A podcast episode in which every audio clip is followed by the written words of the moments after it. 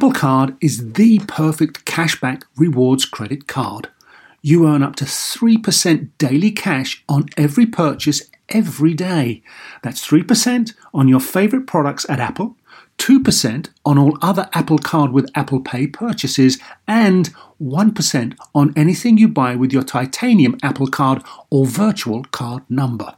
Visit apple.co slash card calculator to see how much you can earn. Apple Card, issued by Goldman Sachs Bank USA Salt Lake City branch, subject to credit approval. Terms apply. Want to learn a new language? And who doesn't? Well, experience immersive lessons from the most trusted language app, Rosetta Stone. You know you keep telling yourself you want to learn a new language. The True Accent feature even gives feedback on your pronunciation so you can speak the language like a native. Find lessons as short as 10 minutes, making it easy for you to learn anytime, anywhere. Don't put off learning that language. There's no better time than right now to get started. For a very limited time, Star Talk Radio listeners can get Rosetta Stone's lifetime membership for 50% off. That's 50% off unlimited access to 25 language courses for the rest of your life. Redeem your 50% off at rosettastone.com slash startalk today. Welcome to Star Talk, your place in the universe where science and pop culture collide. Star Talk begins right now. This is Star Talk Sports Edition. Neil deGrasse Tyson here, your personal astrophysicist, and today's topic is all about snow. Let it snow, let it snow, let it snow. Why? Because this year is the Winter Olympics. And snow has become kind of a commodity lately. There's been less of it in some places, more of it in others. And we're going to devote an entire program on just that topic. I got Gary O'Reilly. Gary, always good to have you there, man. Hey, Neil. Br- bring professional authenticity to the sports edition version of Star Talk, being ex football pro over in the UK. And of course, Chuck mm-hmm. Nice. Chuck. Hey, that's right. Chuck Nice, your chocolate snowman. That's right. Not allowed to say that. Not allowed to say that. Only you can say it. Right, exactly. It's like, oh my God. You can, uh, All right, so so here we go. We we've got ski slopes in the world right. that should have had snow by now. We're recording this in January, and they don't, or there's not much snow. There's a little bit of it. They have these snow machines, and sometimes it's icy, and it doesn't ski the way real snow would. And and so so and climate change is affecting this. Of course, that's the 900 pound gorilla behind the curtains. And so so so something is disrupting our expectations of how, when, and where we would get snow. And my wife is from Alaska. We I, I, get sort of news from her friends and relatives who are still there, and I learned that Alaska has recorded its highest temperature ever in the month of December. And was it was was it Kodiak Island had 67 degrees. Something's messed up. So, or, or is a new world order that we're not ready to embrace. So, since none of the three of us have any expertise at all in this, we had to bring in someone who does. And that is Professor Peter Veals. Peter, welcome to Star Talk, dude. Thanks, Neil. Huge pleasure Thanks, to be here. The yeah, real snowman. A, the real snowman, okay? and notice, Chuck, he's white. the way it should be. if your uh, snowman uh, is black, you live in a very polluted area. oh God, I'm just. I will be canceled by the end of this show. Yeah, totally. Yeah, if they don't cancel you, we will. All right. So, you, so Peter, you're assistant professor in the Department of Atmospheric Sciences at the University of Utah. Uh, Utah cares a lot about their snow, and in fact, there, if I remember correctly, you don't you on your license plates, you don't you have a mountain range, or is that Colorado, or both of you? uh, a mountain range and the state uh, tourism board or whatever trademarked the slogan "the greatest snow on earth," and they have it on the license plates here too. So Whoa. yeah, this okay. is this is a place that cares a lot about snow. Okay, and you're in the right place because you are co-founder of a startup company called Quantum Snow that's that producing fake powder snow or maybe it's real snow but artificially produced. We'll get to that in the second segment. Um, but we want to totally learn about how you got into that and why and what's different about it. So let me just let's just start out. All three of us are overrun with questions for you. So let me just start out by saying, what's going on? Okay. in the world? How about this? How about you know? I guess we can talk about what's going on in the world too, but also maybe I can explain a few, you know, kind of fun things about snow, and that might Let's do that. That might kind of focus focus the question too, because I know what you mean. It's a big atmosphere out there, and there's a lot going on. You, we've got the processes in clouds, we've got snow, we've got, and then the climate change component of it too, which of course we definitely have to talk about with snowmaking. Um, but yeah, so you know, snow.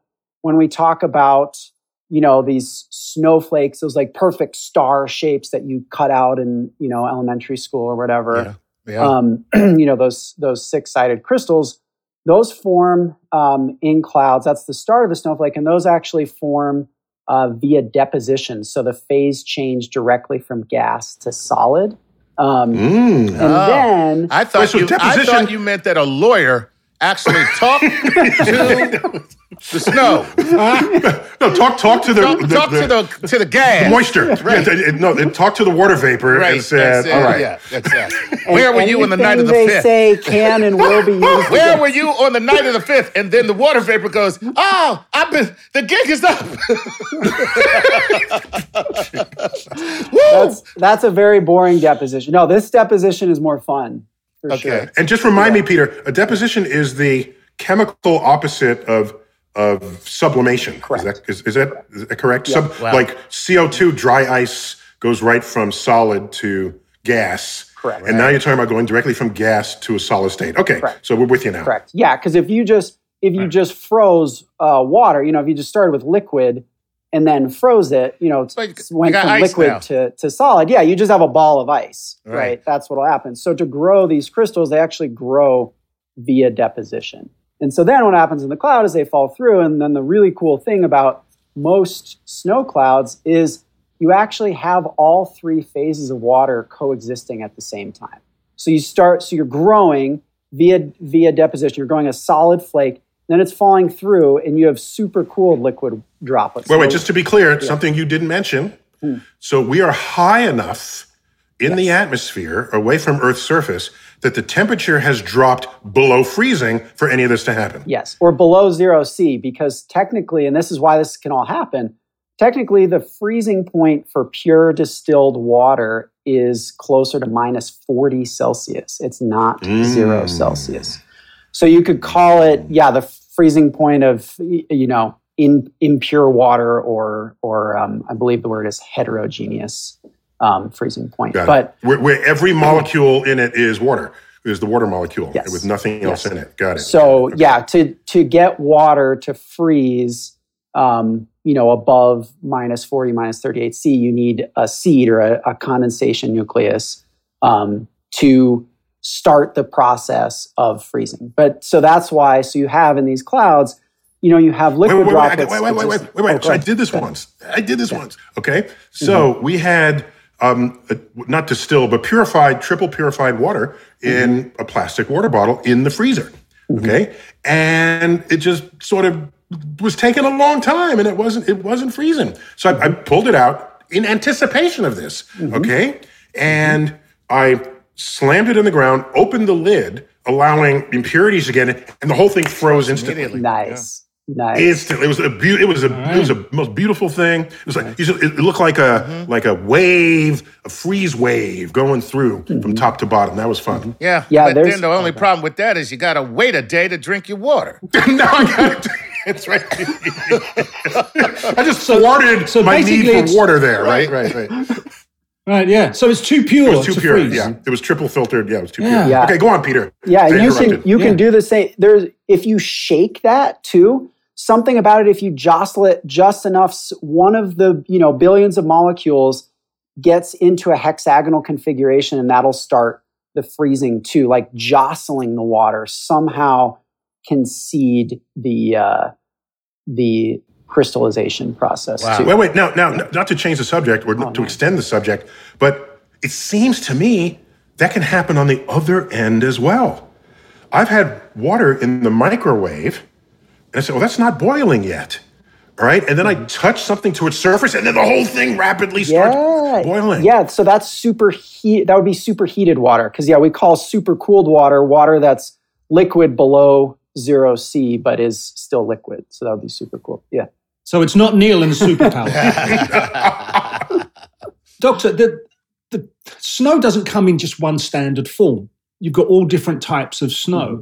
So what is what is going on to kind of make those That's, differences? yeah, happen? that's a great question, Gary. So it's how all of those things, you know, interplay in the cloud. So, you know, you have your your solid crystal growing, but then as it's falling through, you know, those super cool drops, those will will freeze instantly onto the solid flake. And so you'll start getting, if you look, you know, you'll start getting it looks like kind of fuzz on those. If you if you look at next time it snows, if you look at a, a snowflake really closely, you'll see. So that's called riming. And eventually, if you get enough of those on there, it just turns into a ball. And that's where like you see those kind of dipping dots falling sometimes during a storm. That's called graupel. That's where if the whole thing has been covered in those those bits of rime. So that's how you get sort of this whole spectrum of everything from your. But you say it's called a brothel. But what did you what did you say it was called? Mm. That's the kind of snow I want. Stop, Chuck. Just saying. Oh my I'm God, not, they're I'm not from the familiar sky. with that study, with that area of study. No, no, what did you call it? What did you call it? Graupel, graupel. Graupel. Yeah, with a G. Like, like grapple with an O. Grapple. yeah, yeah, yeah, exactly. Graupel. Okay. Yeah, so if you want to if you want to get weird looks next time it's snowing outside on the street, you know, collect some on your sleeve and take a look and you'll kind of see the the anywhere from a perfect crystal to a perfect Right. crystal covered in fuzz to a perfect, you know, to a, a and dot kind of And now what what's you, you I think you you said it, but once again, Mm-hmm. the big giant fluffy flakes that fall and they I Mhm. mean they're huge. That what would Mhm. those be? Those are a bunch of, of crystals then that aggregate together. So an individual ice crystal, you know, isn't more than a quarter inch across. So if you get those big, you know, like quarter size, half dollar size flakes falling, you look at those, there's probably hundreds of individual ice crystals in there that have kind of stuck together. Oh, that's kind of cool, man. Yeah. Yeah, yeah. Yeah, it's. I get made fun of a lot because I whenever it's snowing, I collect them on my sleeve and I look at them. But you know, you get used to that kind of thing in science. you have been able to produce powder snow. correct. Correct. Yeah. And, and you, so I got to And tell you something. I'm sorry, if I'm. Doc, but uh, I too was able to produce powdered snow, and it got me five to eight. I had to do it. I'm sorry. Go ahead. I'm Anyone, anyone else not anymore. surprised that happened? That's my one and only snow joke, and I was holding back. But when you when you said powdered snow, I couldn't help it, Gary. okay, okay. So Chuck, we'll give you credit for having held back this All long. Exactly. in this in this show. Yeah. All Okay. go ahead. All right. So you've you've you've made powdered snow, and that is, if I'm right, thank you. If I'm not, correct me, please. That's five percent That's- density. So if we did, so that's downhill skiing, say snowboarding or cross country skiing. Is it? Are you going to be using the same sort of five percent density snow for those events, Ah, like ski jump? that's a great anything like question. That's cool. Yeah. Yeah. Or, Yeah. or does each event have its own unique snow quality that you could Yes. possibly dial up if you're bringing it in from the outside? So Oh. What I said, yeah, but only is, better. No, this is perfect. So this is right where now, since we're technically sports and science, this is where the snow intersects the sports. So our so the snow that we've been able to produce, yeah, it's five percent density. It's light. It's fluffy. The snow that's produced by traditional snowmaking is just blowing water droplets out of a hose, getting them as small as possible, and then those freeze in sort of miniature, tiny BBs and stack up. And that's you know sufficient for for skiing. In fact, that's actually for the Olympics, for particularly ski racing events, they actually want, you know, that icy, dense snow Right. that's produced by traditional snowmaking. In fact, they'll actually Are they like ball bearings? Because you're just you're rolling on the on the on the spherical frozen bits of snow. Well, Doesn't it's that make you go actually faster? yeah. I mean, sort of. So the way that I understand it, the way that that skis work with snow, I think it's the same with ice skates, is that when you're applying pressure on the surface, you are locally lowering the melting point such that you have a thin film of liquid water that you're allowed to glide on with. And that's with what you're really gliding on is the water. Yeah. Yeah. Right. Yeah. Yeah, So skiing That's is even really- better than the ball bearings. Yeah. Yeah. Skiing is nothing but surfing on land. yeah, there you go. That- that- that's really the deal. Yeah, but you know, when you talked about the small droplets freezing and then uh, being the surface on which to ski, if you're downhill skiing, the good thing about that is the icy element of what you just uh, described, little balls of ice, allows you to cut into it when you're turning. So they want that kind of, you know, more dense, somewhat icy, because you need almost like a blade on the inside of the ski to grip, and that hmm. allows you to do the slalom. Right. And this is the only show ever in the history of the universe where a black man is giving skiing advice.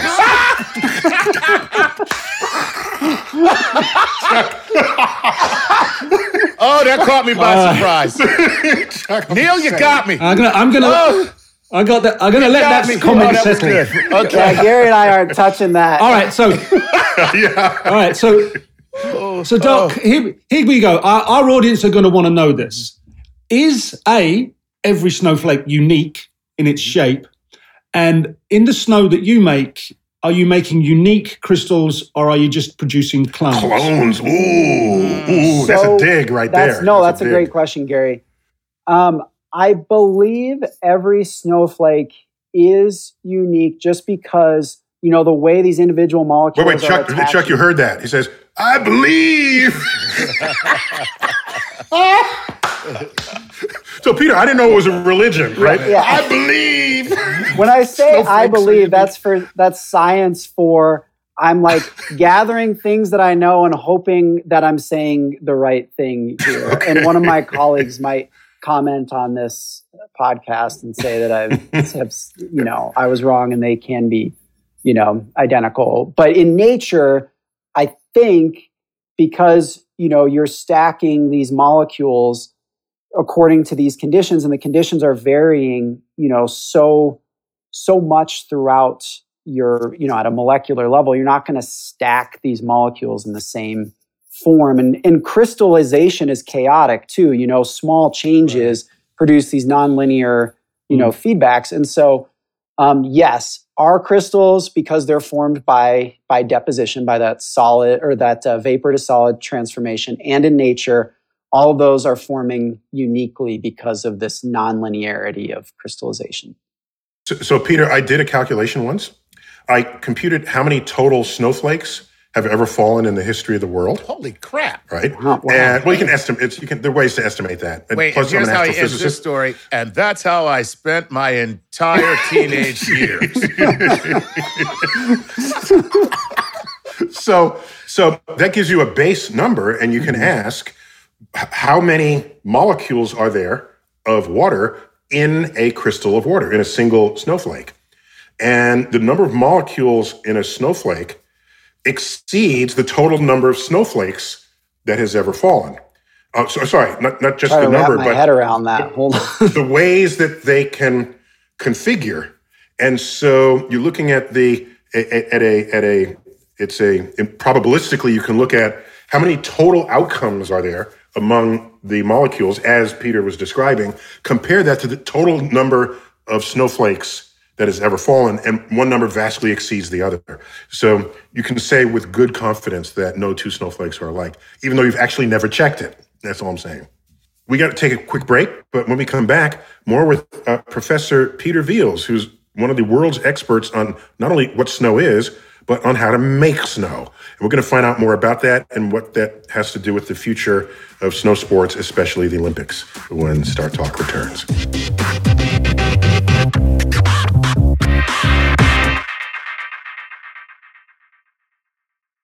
Sleep, grocery shopping, themselves, just a few things working moms seldom have time for. And during tax season, you can add taxes to their list. So for all you working moms, make the easy switch to H&R Block and have an expert make easy work of your taxes. H&R Block guarantees your taxes are 100% accurate and your max refund or your money back. Plus with their no surprise guarantee, you'll always know the price of your tax prep before you begin. You can even have an H&R Block Tax Pro do your taxes in a block office or online from the comfort of your own home.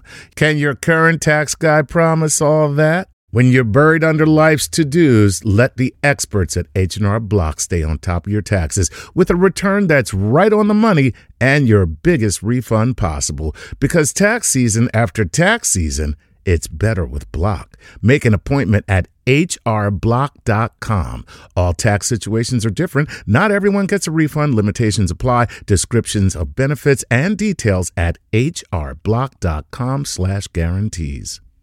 Whether you're a family vacation traveler, business tripper, or long weekend adventurer, Choice Hotels has a stay for any you. And that's good because there are a lot of me's. Choice Hotels has over 7,400 locations and 22 brands, including Comfort Hotels, Radisson Hotels, and Cambria Hotels. Get the best value for your money when you book with Choice Hotels. Cambria Hotels feature locally inspired hotel bars with specialty cocktails and downtown locations in the center of it all. Hey, that's me. Radisson Hotels have flexible workspaces to get the most of your business travel and on site restaurants. That's me too. And at Comfort Hotels, you'll enjoy free hot breakfast with fresh waffles, great pools for the entire family, and spacious rooms. Hey, that's me too.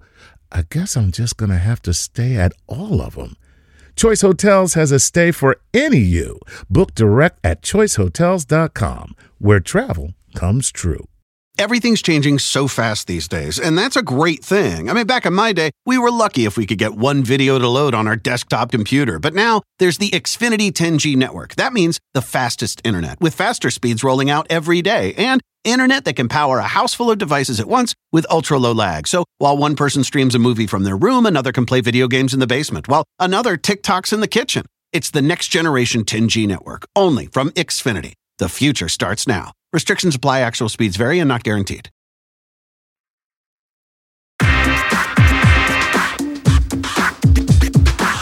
We're back. Star Talk Sports Edition. We're talking about snow and where it comes from and why and where it's going and why and where has it been and what and shouldn't it be there and how come and there's a lot of like issues we have today with regard to snow. For example, um, Gary, did you, you want to tell me that in Vancouver uh, for the Vancouver Olympics? Yeah, what happened so there?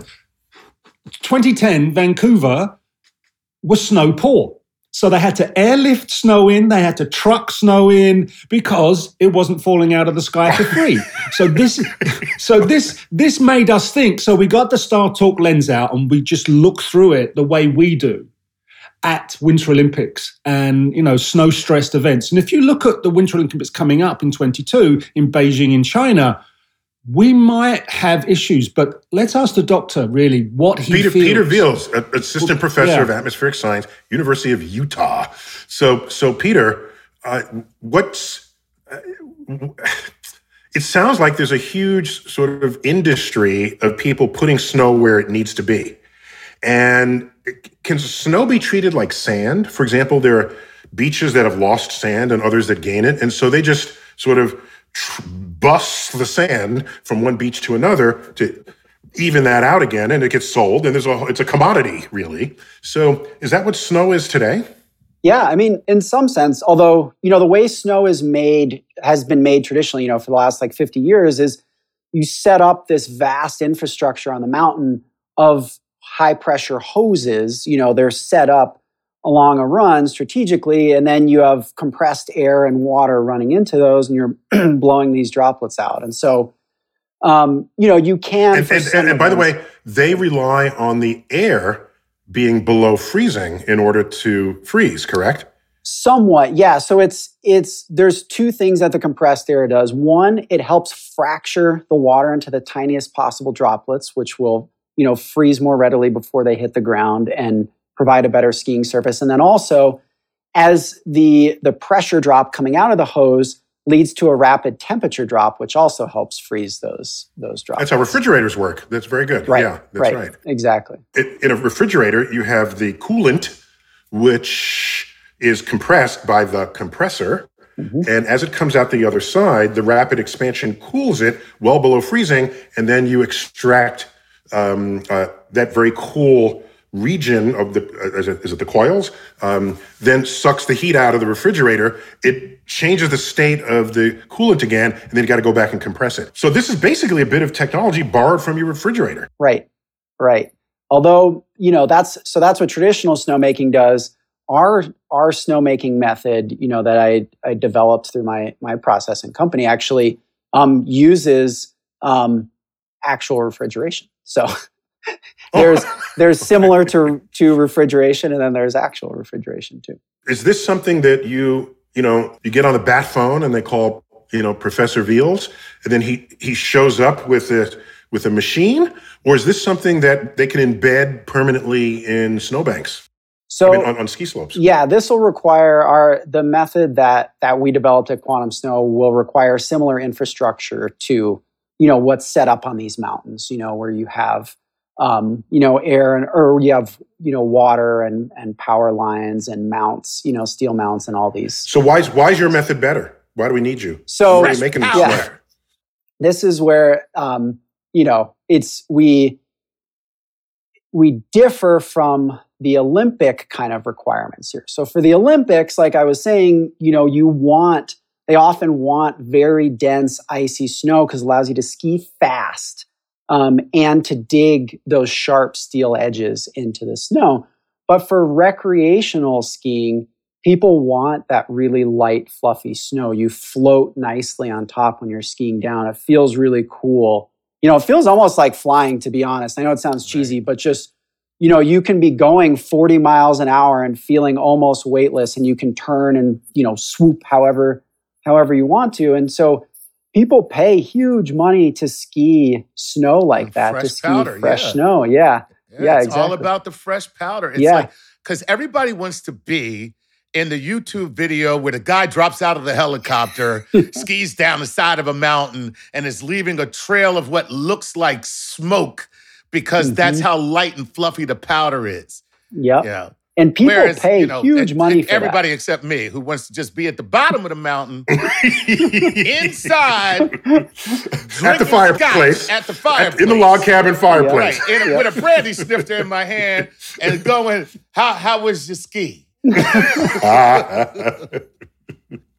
So, Doc, can you produce snow and and leave a carbon neutral footprint, just like it would if it fell out of the sky? Yes, you can. You just have to have, you know, the the power, the electricity that is required for snowmaking. You have to have it come from renewable sources, you know, and Right. that's similar. You know, I've I've heard a lot of questions about you know the ethics of snowmaking, um, and you know if you think about it, it's not really. Wait, wait, wait, wait, wait, wait.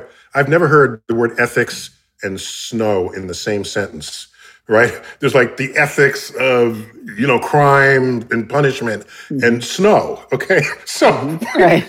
I, I actually get what you're saying when you say the ethics of snow. And I'll just give you a quick aside. Mhm. There's a commercial running right now. I will not say the car company, but the person lives in California clearly. Uh, and they pull up to their driveway and they have a snowmaker for the kids. And the kids step out of the car in their sandals and they're stepping on snow. And of course, because they're raised in California, they don't know that, oh my God, the snow. And the first thing I thought was, so you guys actually used up all this dirty electricity and you're touting an electric car. You know, so like it's that kind of juxtaposition. Yep. Yep. Exactly. And there's the Yeah. thought, you know, with climate change, you're like, well, it's getting warmer and nature's taking this thing away. And then you're using electricity, which is, you know, if it's not coming from a renewable source, which is contributing to the climate change problem, you know, you could you could see that, you know, being questionable. But the trick is like anything, you know, it has to come from a renewable source. And there are a gazillion things that humans do recreationally that are you know irresponsible from an energy perspective you know just the existence of las vegas or dubai in july is irresponsible you know if people like geez i mean we don't have that that's why I can see it now. I can, I can see it now, right? you know? God is making earth. It's a, okay, like this is desert. No one will want to live here. Let's, let's just make it desert. Okay. And then, Bam, Vegas. All right. Yeah You know, you know they have an indoor ski slope Exactly. in Dubai And they, Are you and they not They're- only in the Kempinski Not only do they Hotel. ski slope here in Jersey. Yep. Seriously, about about uh, 15 minutes from my home. It's a big giant. But Jersey isn't in a desert. Right. Right, which makes it even worse. There's Okay, so let's get back to let's get back Yeah. to what is Yeah. the So- ethics of yeah. snow? So yeah, The so ethics of you snow. think Yeah. about yes, you are using energy to produce a thing that people enjoy, but like, geez, if we can't use any energy to produce anything that people enjoy, that's that's air travel, that's like going to the movie theater, It's everything. Driving everything. some, you know, like Yeah. at at some level, the human existence requires energy, you know, for food, but also recreation, and so. The trick is to just power everything with renewables. That's you know, the end. So, so Okay. it, it's all about once again changing the source. If you change the source, then you you solve the problem. Right. Right. Right. Okay. Right. Uh, by the way, when I first drove the Tesla Roadster, this is early on when not even many models had existed. Uh, there was a, one at a power plant, and it was plugged in to one of their ports that actually generated energy through solar panels. Nice. And so, I, so when I test drove it in that moment, I said, "This just feels really like I feel good." You know, Right. Yeah, because You it's, know, I'm end, going- it's end to end. It's an end, to end, and end. at least not in the construction of the vehicle, but in the power used the to power used drive it. I just I had an extra feeling of goodness about that. But let's get back to why your process is different. So it How, goes, how you make snow. uh, yeah, it, it goes just right to the molecular level. We grow snow via deposition, and traditional long does snowmaking is just grown via freezing of liquid to. how okay? It takes time. I know. I learned from my eighth grade chemistry class. It takes time to grow crystals. Mhm. Right. Okay, much more time than it takes to freeze something. And you also need a low pressure system moving in from the north. Chuck, you got a future in TV. That's good, Chuck. Chuck, that was good. Chuck has an A plus on that one. So, so, so, how do you do this fast enough to be functionally useful on a ski slope?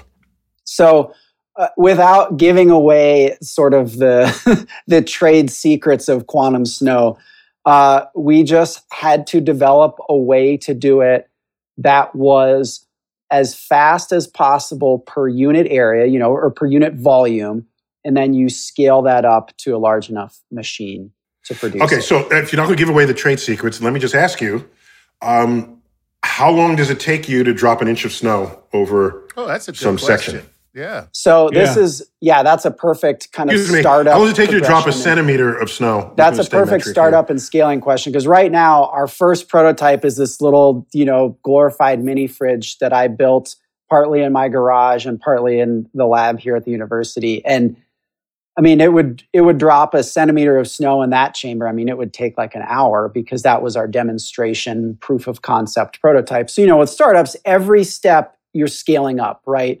You're faster, Mhm. you're larger volume, you're cheaper, more economical. So what we're working on right now is our next prototype, which actually works outside. You know, it runs up and down a short little slope, so someone could actually turn once or twice in it.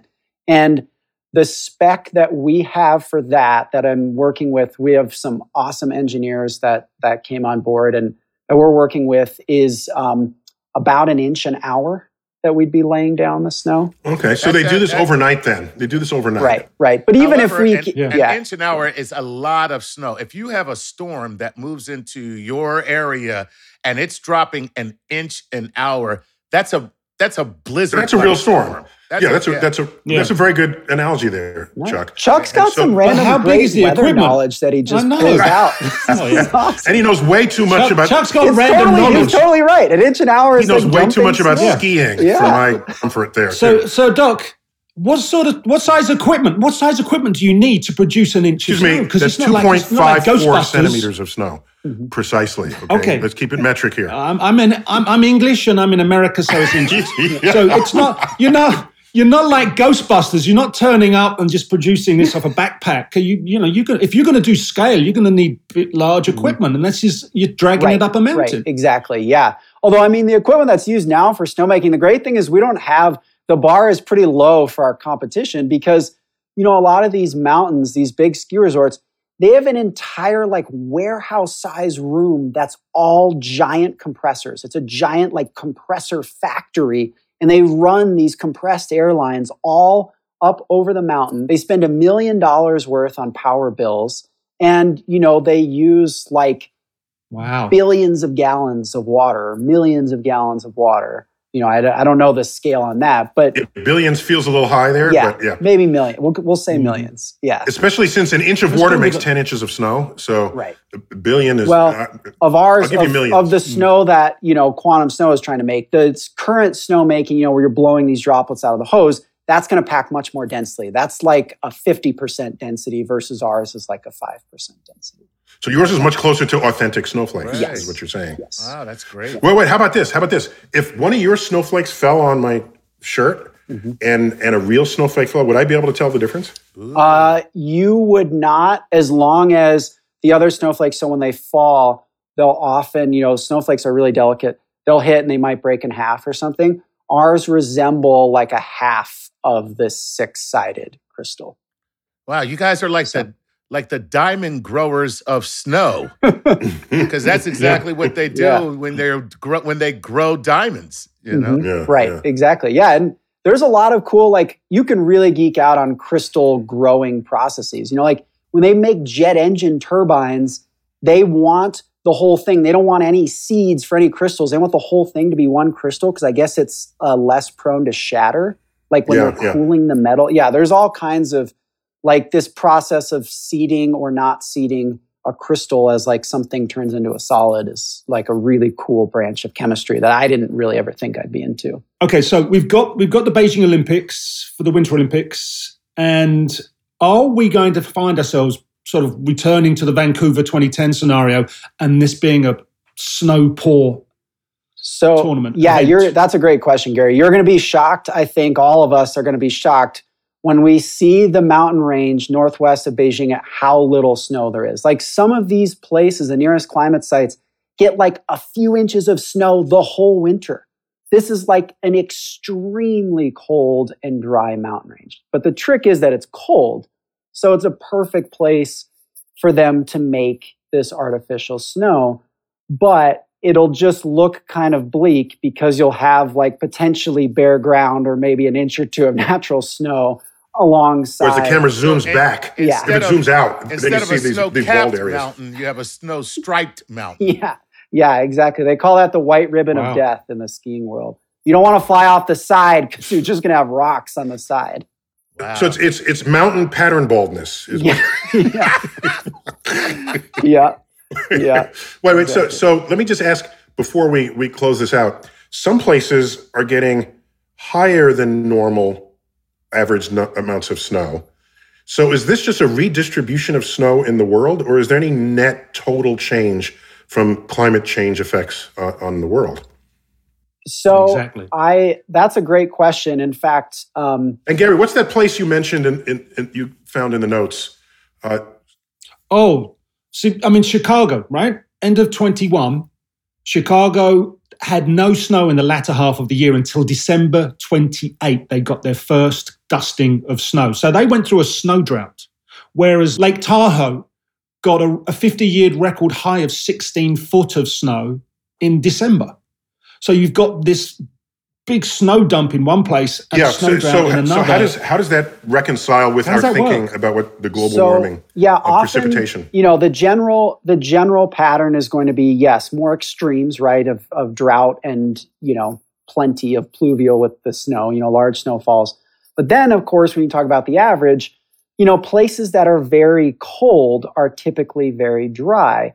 And so, actually, as you warm those places, as long as you're not warming them ab- above freezing, Warmer often means more moisture in the atmosphere. So a lot of the very cold places on Earth are actually going to get more snow as the climate warms. Interesting. And then that's on average, of course. But then these yeah, places, yeah. you know, with more marginal snow climates are going to get less snow on average. Okay, now this also affects the water tables, right? Because the snow collected over the winter on mountain slopes mm. melts and goes back down into the valleys and so there's a whole hydrology equation that civilization depends on, right? And- that and- and that's that- going to get disrupted as well, right? And that's that's Yeah, what's most important because it's a snow pack. And the way that it melts, it melts over time as opposed to rain, which just all comes at once.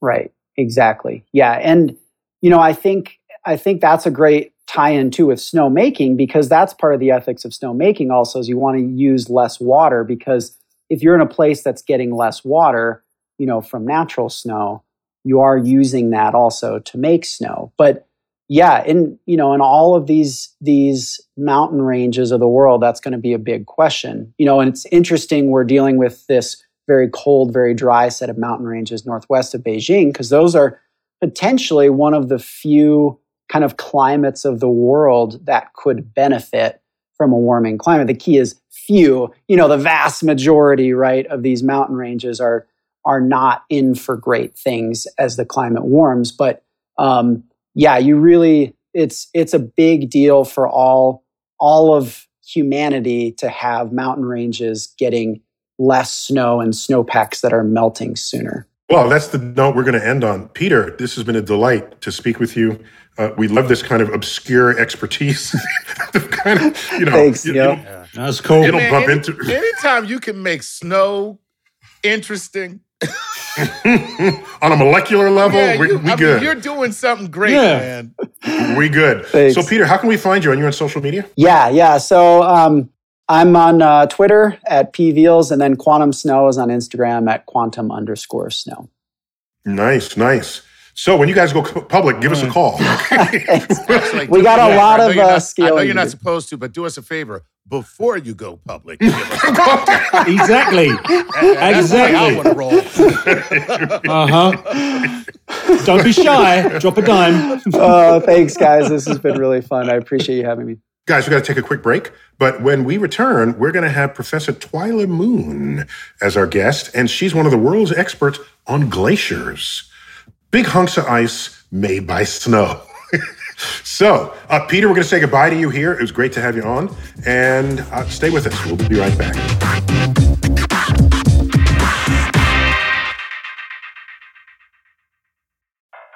I'm what you might call very good at hide and seek. And since we got Xfinity, we have Wi Fi all over the house, even in my super secret hiding spots. So I can kill time in here by streaming my favorite. Ha! Found you. How? You left Find My tablet on. Get wall to wall Wi Fi on the Xfinity 10G network. Restrictions apply, not available in all areas. Actual speeds vary. At Consumer Cellular, you get the same exact coverage as the largest carriers, but for up to half the cost. Same thing, up to half the cost. Up to half the cost for the same thing. 50% the money for 100% the same thing. I hope I'm making myself clear. Consumer Cellular. When freedom calls, we're here to answer. Call us at 1 888 freedom. Half the cost savings based on cost of consumer cellular single line 5 gigabyte data plan with unlimited talk and text compared to lowest cost single line postpaid unlimited talk text and data plan offered by T Mobile and Verizon May 2023.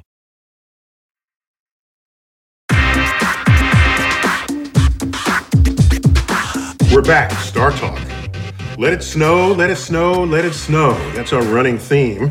And we've got with us for this segment Dr. Twyla Moon. Did I pronounce your first name correctly there? You sure did. Excellent, excellent. I love your last name, by the way. I see what That- you that- did I'm just there. biased about that. I see what you did there, see what I Neil. did there.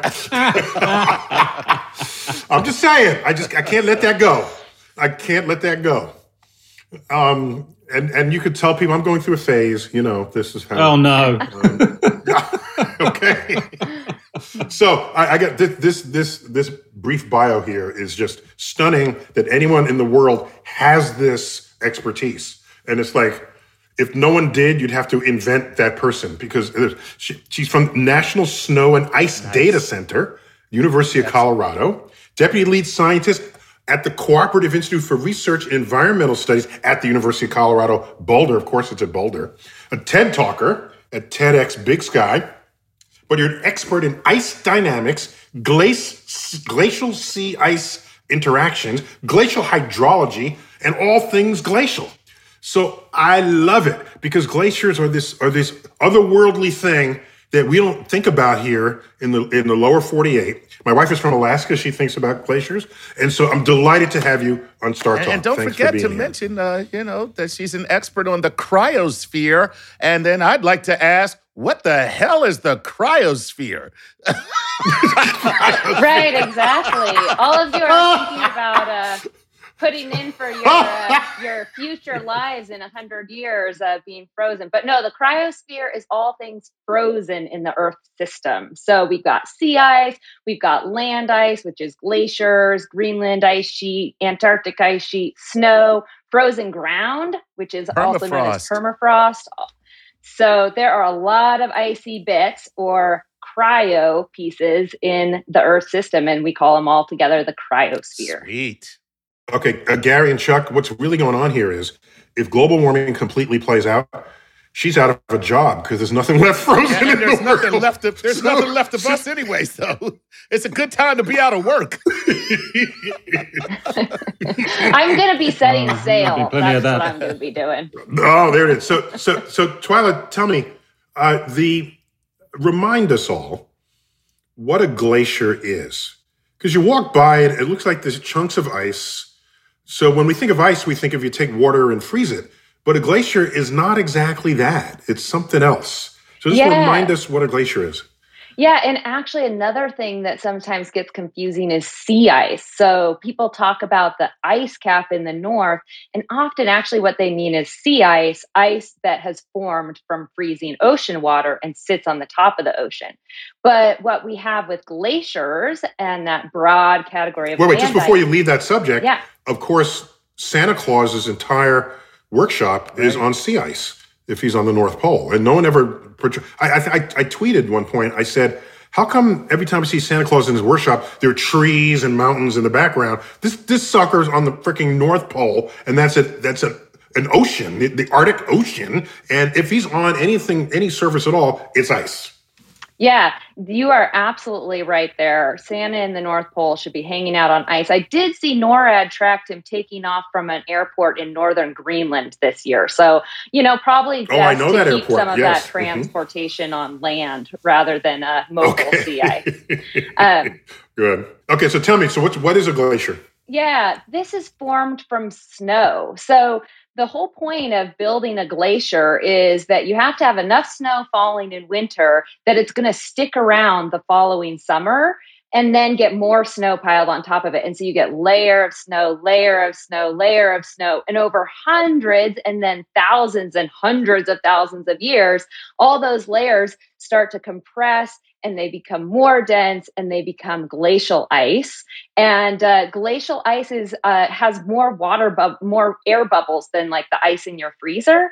And those air bubbles we use for cool science too. So glaciers and the world's ice sheets, Greenland and Antarctica, they are all formed from year after year of snow building up. And one of the cool things. So you're saying that- snow under Yeah. pressure that becomes solid looks different from an ice cube I just made in the freezer. That's what you're telling me. Yeah, exactly. Because as that snow is getting compacted, it tends to keep some of those little air bubbles in it. And so, actually, after a couple years, as that snow becomes more dense, it becomes something that um, glaciologists call firn. F I R N. And then it takes a bit longer for it be- to become even more compacted, and then it becomes glacial ice.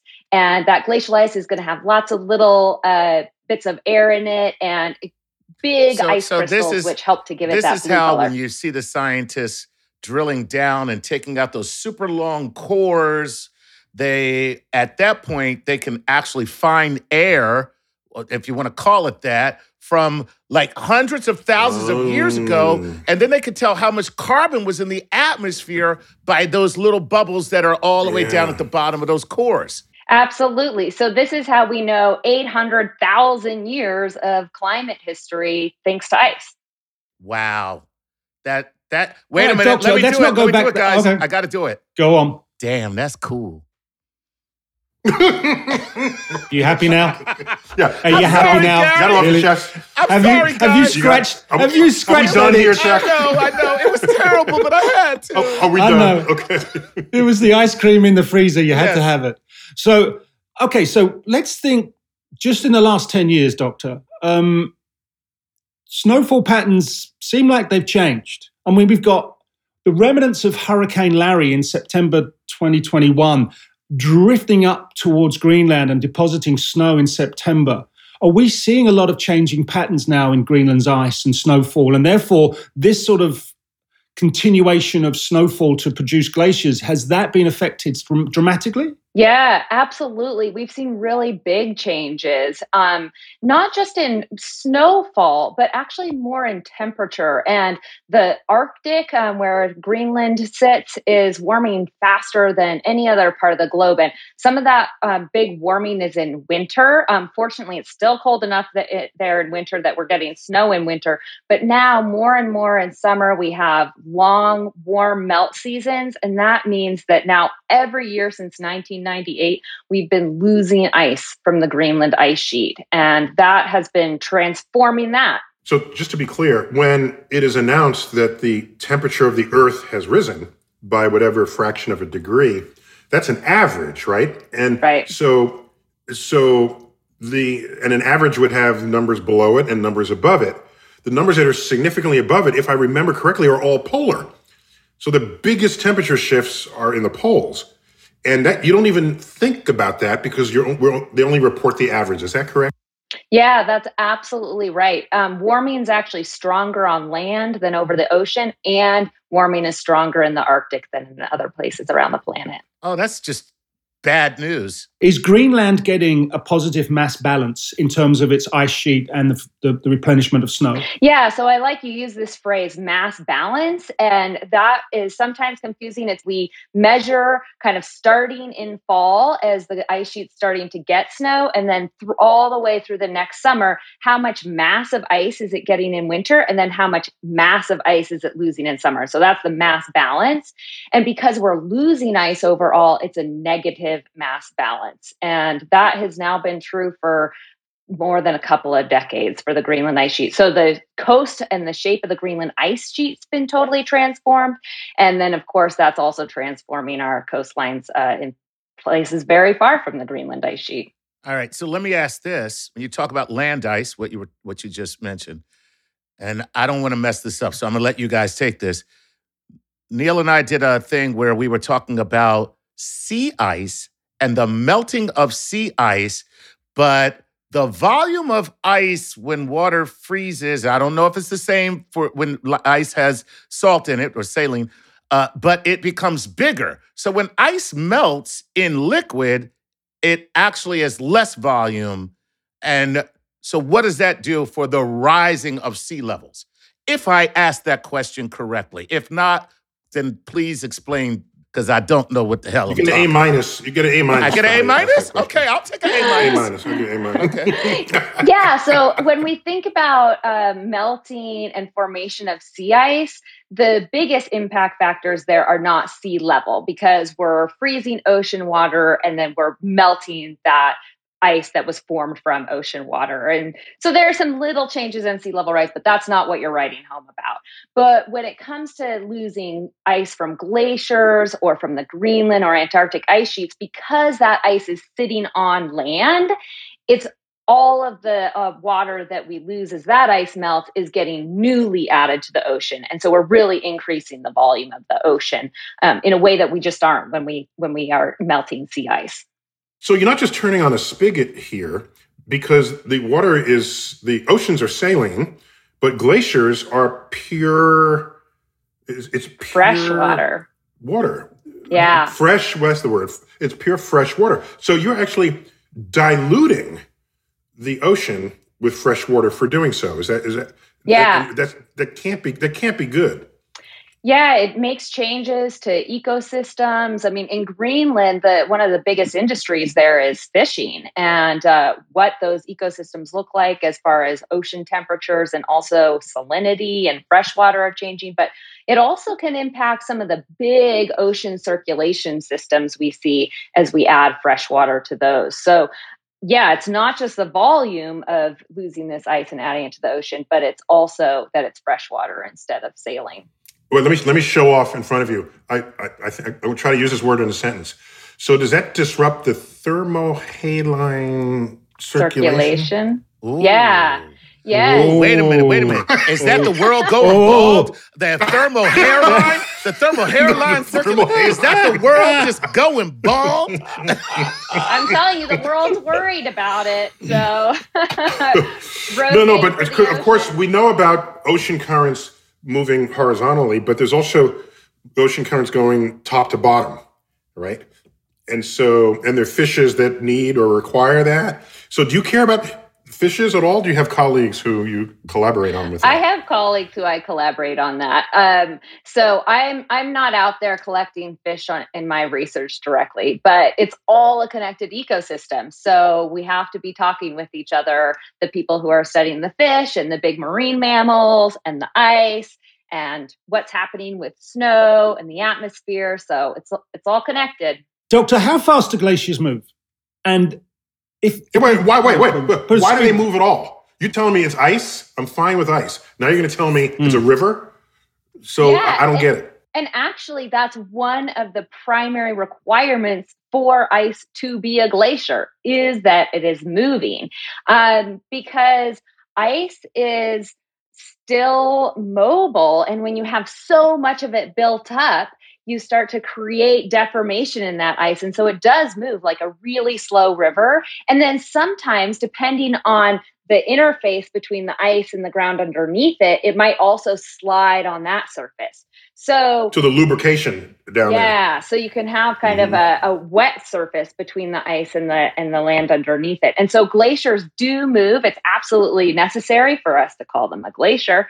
And um, there are a wide variety of speeds in which glaciers move.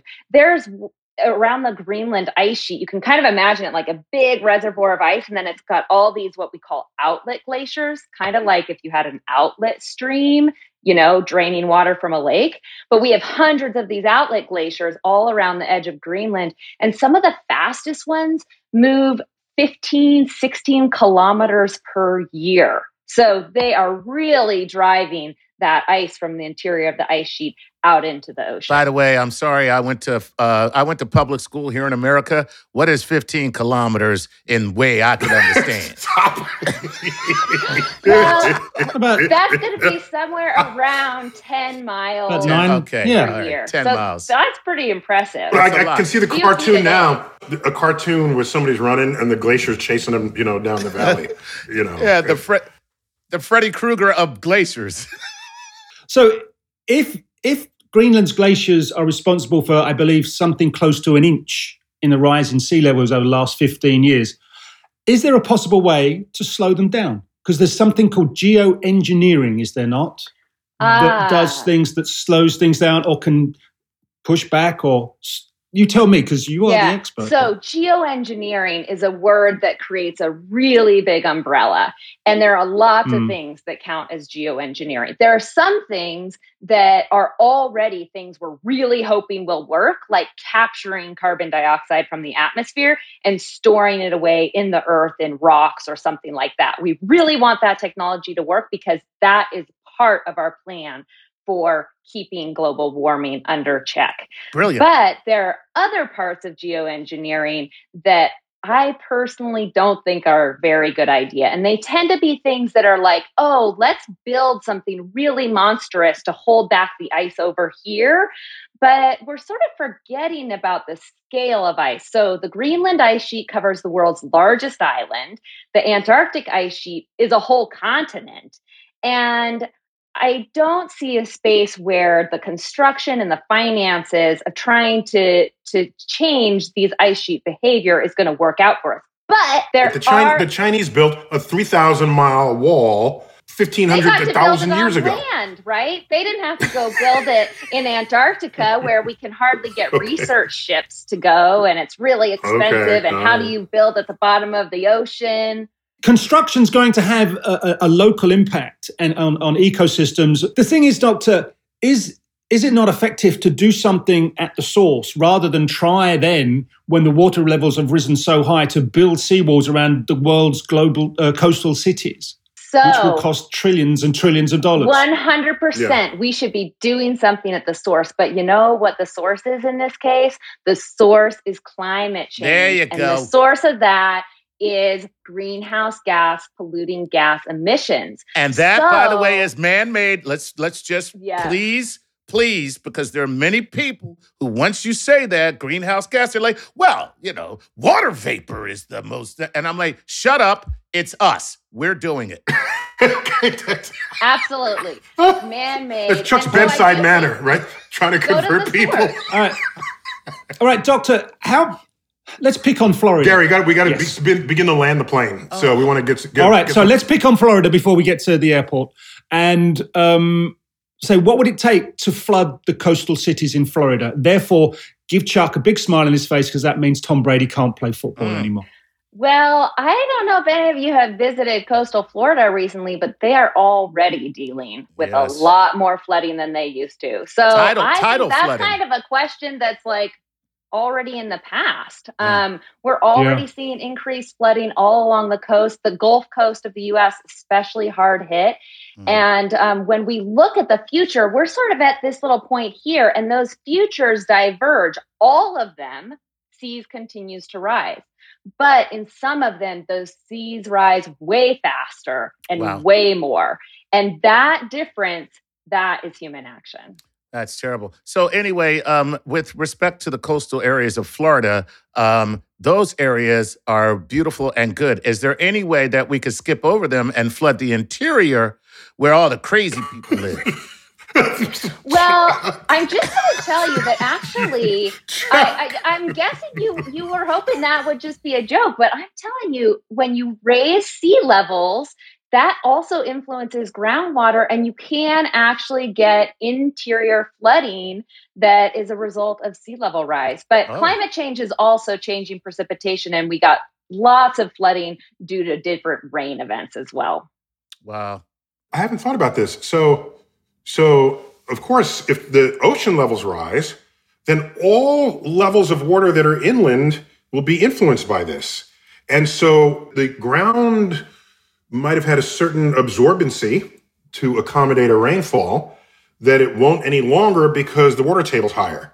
And so you'll flood sooner than you would have, you'll flood more often than you ever did. Is that is that a fair assessment? Yeah, yeah, that can, that absolutely can happen in places, and also that um, what you were bringing up earlier, fresh water versus salt water. Suddenly, we have this salty ocean water getting into this groundwater table and working away at the coast, and we can run into problems with our fresh drinking water too. Oh my, yeah, that's wow. All right, before we before we get to, to, to land, Doctor, uh, one more question from me. How does not eating a burger a week help save the ice? Well, one of the things, as we were discussing, the source of ice loss is man made climate change. And there are a lot of things we can be doing to address man made climate change, and it will require systemic change.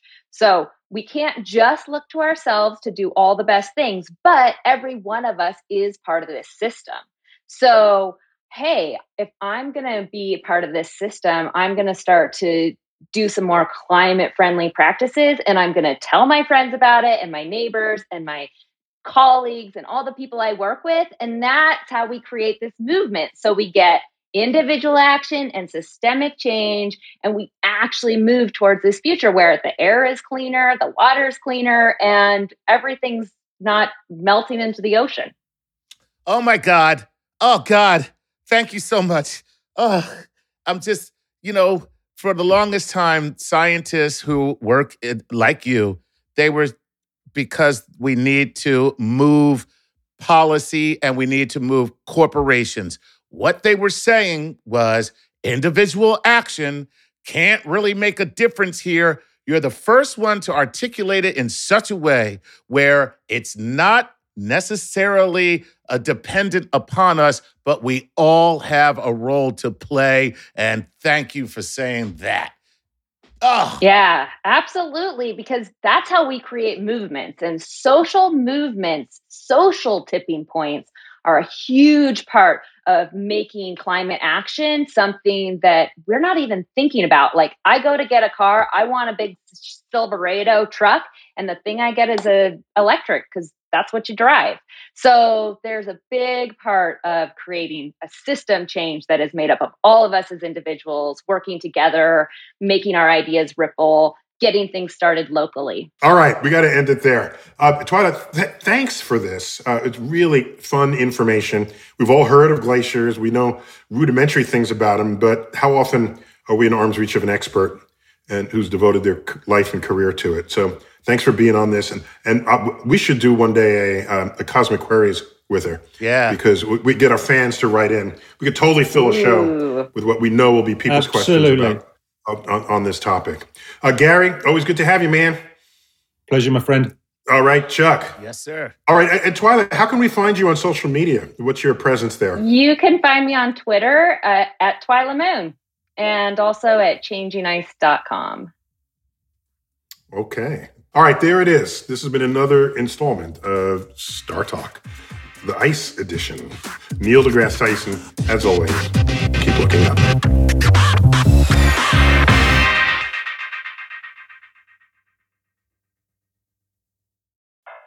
I'm what you might call very good at hide and seek. And since we got Xfinity, we have Wi Fi all over the house, even in my super secret hiding spots. So I can kill time in here by streaming my favorite. Ha! Found you. How? You left Find My tablet on.